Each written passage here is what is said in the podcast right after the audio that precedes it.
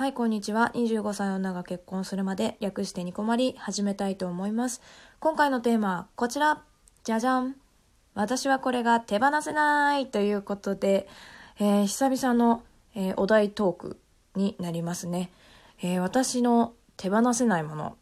うん、最初にこうパッと思い浮かんだのは、ツイッターですね。これはもう確実に。うん、ツイッターだなと思っています。かれこれ私ね、個ぐらい、こう、アカウントを渡り歩いて、渡り歩いてっていうのかな。趣味ごとに分けてたりもするんですけど、まあカメラとか、カメラっつっても私そんなに詳しいわけではないので、まあ、ミラーレス一眼を買った時に作ったアカウントと、まあ、ダイエットをしてた時にすごく使ってたダイエット専用のアカウントとかあとはまあ昔アイドルを追っかけてた時のアカウントとかまあそういうのもあったりして、うん、まあ本アカもちょこちょこ変えてたりもするのでねそういうのもあったりとかもするんですけど、まあ、なので私の中でこうツイッターっていうのはほぼほぼ日課みたいなあって当たり前のものぐらいに思っていて、まあラジオトークのアカウントをフォローしてくださってる方はまあまあわかるとは思うんですけどもこまきは本当にやかましいですよね。あのつぶやく時にわーっとこうタイムラインを埋めてしまう人間なんですけれどももう皆々様にはねご迷惑をいつもおかけしているなと思いながらビクビクしてたりもするんですけれども私ね今年27になるんですけど1 5 6ぐらいからツイッターに勤しんでるんですね。勤しんでる。そう。でまあだから本当に人生の一部っていうかもうだから10年ぐらいツイッターがなくてはならない存在としてずっといるっていうのが、まあ、事実としてあって今までのこうネットっていう環境からしてこうスレッドとかじゃなくて、まあ、トレンド感とかあとはまあリアルタイム感っていうのがあっていいなっていうふうにやっぱりツイッターをしてて思うんですけど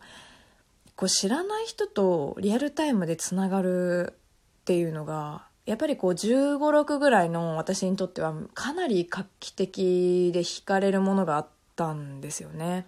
こう知らない人が集まる世界で同じ趣味でわーっとこう盛り上がれるっていうのは実際に話さなくてもできるってすごく素敵だなって思っていてだから実際にただただ生きてるだけじゃ出会えなかった人たちと会話ができるってすごくないですか？もともと私始めたきっかけこうツイッターを始めたきっかけはアイドルを追っかけてた時代だったんですけど当時ねこう誰かと関わるってなったらブログが割と主流だった気がするんですよね。ブログのコメントぐらいのもう記事だからこの人がいいなこの人と仲良くしたいなとかって思っても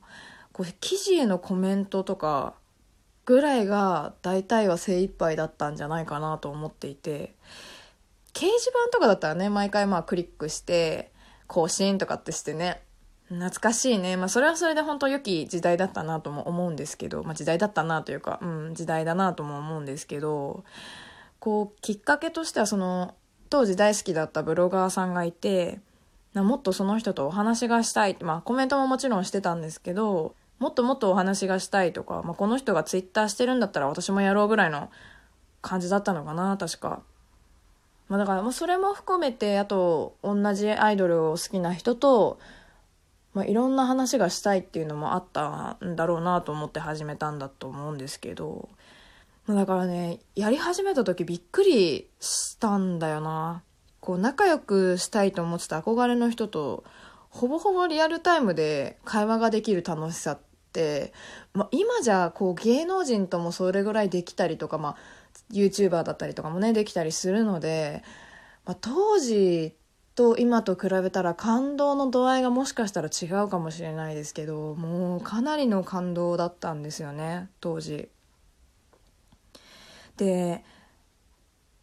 まあオタをねこう卒業してからも、まあ、別アカとかでツイッターライフを楽しんでいたんですけれどもツイッターに関してね今お付き合いしてる彼氏と喧嘩したことがあったんですよ。喧嘩っていうか話し合い。でもともと彼氏って割と束縛するタイプでまあ、今は全然信頼してくれてたり、安心してもらったりしてるので、そういうの全然ないんですけど、まあ、外に何か発信するっていうのがもう無理っていう感じだったのかな。わかんないけど、こう、不特定多数とやっぱりつながるし、で、まあ、自分と知らない人自分の知らない人か、と知らないところで仲良くしてるっていうのが多分ダメだったんでしょうね。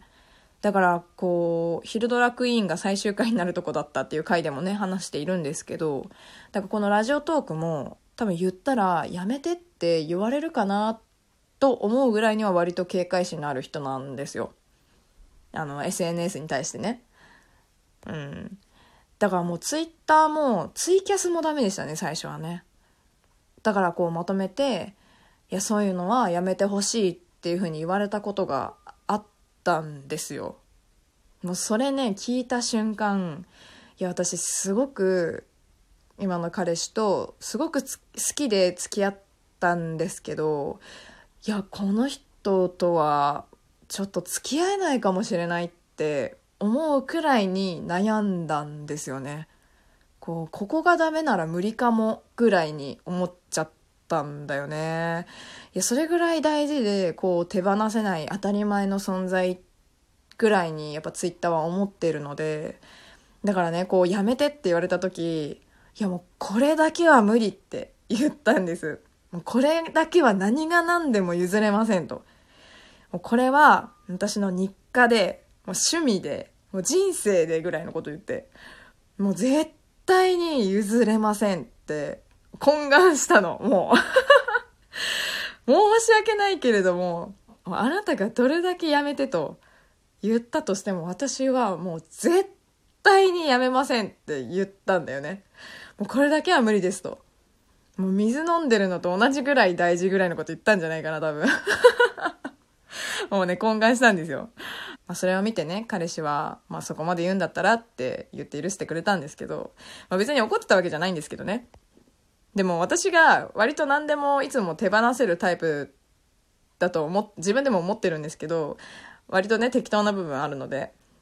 でも唯一こうツイッターだけは譲れませんってこう何度も懇願するもんだから、まあ、彼氏もそれぐらいいつも適当な人のねそれほど譲れないものだからって思ったんでしょうね。